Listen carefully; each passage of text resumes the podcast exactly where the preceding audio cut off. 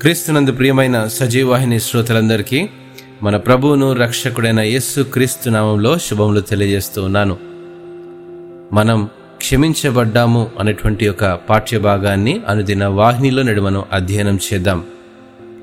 అనేకసార్లు మన వ్యక్తిగత ప్రార్థన క్షమించమనే ఎక్కువగా ఉంటుంది. అనుకోని సందర్భాల్లో మనం చేసిన పొరపాట్లు మన హృదయంలో కొంత బాధను కలుగజేసినప్పటికీ దేవుని క్షమించమని అడుగుతూ చేసే ప్రార్థన ఆ బాధ నుండి ఉపశమనం కలిగించి సంతోషాన్నిస్తుంది. ఈ సంతోషానికి గల బలమైన కారణం దేవుడు మనల్ని క్షమించగలడనే నమ్మకం మరియు క్షమించాడనే విశ్వాసం. అట్టి ఆదరణ గొప్ప అనుభూతిని కలిగిస్తుంది. దీనిని ఆస్వాదించేవారు ధన్యులండి. దావీదు తన అనుభవాన్ని వివరిస్తూ నూట పంతొమ్మిదవ కీర్తన నూట డెబ్బై ఆరో చరణంలో అంటాడు తప్పిపోయిన గొర్రెవలే నేను త్రోవ విడిచి తిరిగి తిని నీ సేవకుని వెదకి పట్టుకునుము. ఎందుకనగా నేను నీ ఆజ్ఞలను మరచువాడను కాను అని అంటూ దేవుని చేత క్షమించబడడమే కాదు గాని కాపురి అయిన దేవుడు తనను కాచి కాపాడుతూ విభిన్న వైరుధ్యాల నడుమ త్రోవను విడిచినప్పటికీ తండ్రిగా తన ప్రేమను చూపిస్తూ ఉన్నతమైన కృపలో పొందిన క్షమాపణ ద్వారా తన త్రోవను సరిచేసిన గొప్ప అనుభవాన్ని వివరిస్తూ ఉన్నాడు.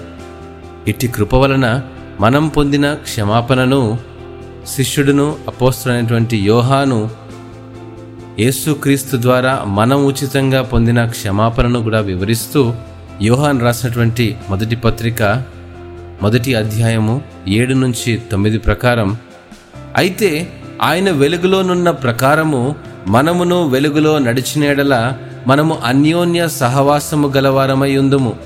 అప్పుడు ఆయన కుమారుడైన యేసు రక్తము ప్రతి పాపము నుండి మనలను పవిత్రునుగా చేయును. మనము పాపము లేని వారమని చెప్పుకునే ఎడల మనలను మనమే మోసపుచ్చుకొందుము. మరియు మనలో సత్యముండదు. మన పాపములను మనము ఒప్పుకొనిన ఎడల ఆయన నమ్మదగినవాడును నీతిమంతుడును గనుక ఆయన మన పాపములను క్షమించి సమస్త దుర్నీతి నుండి మనలను పవిత్రునుగా చేయును.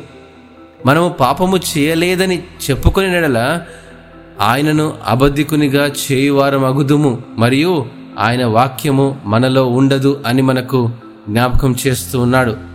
ఈ మాటలు అధ్యయనం చేస్తున్నప్పుడు వెలుగులో నడవడము అన్నది యేసును వెంబడించడానికి అలంకార ప్రక్రియగా చెప్పబడింది.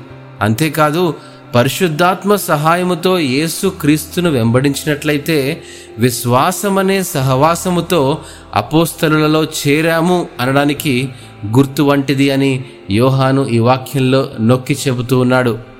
నిజమైన క్రైస్తవుడు అనే మాటకు నిదర్శనం ఇదేనండి. ప్రియమైన స్నేహితులారా మనకు కృప సమృద్ధిగా అందుబాటులో ఉంది.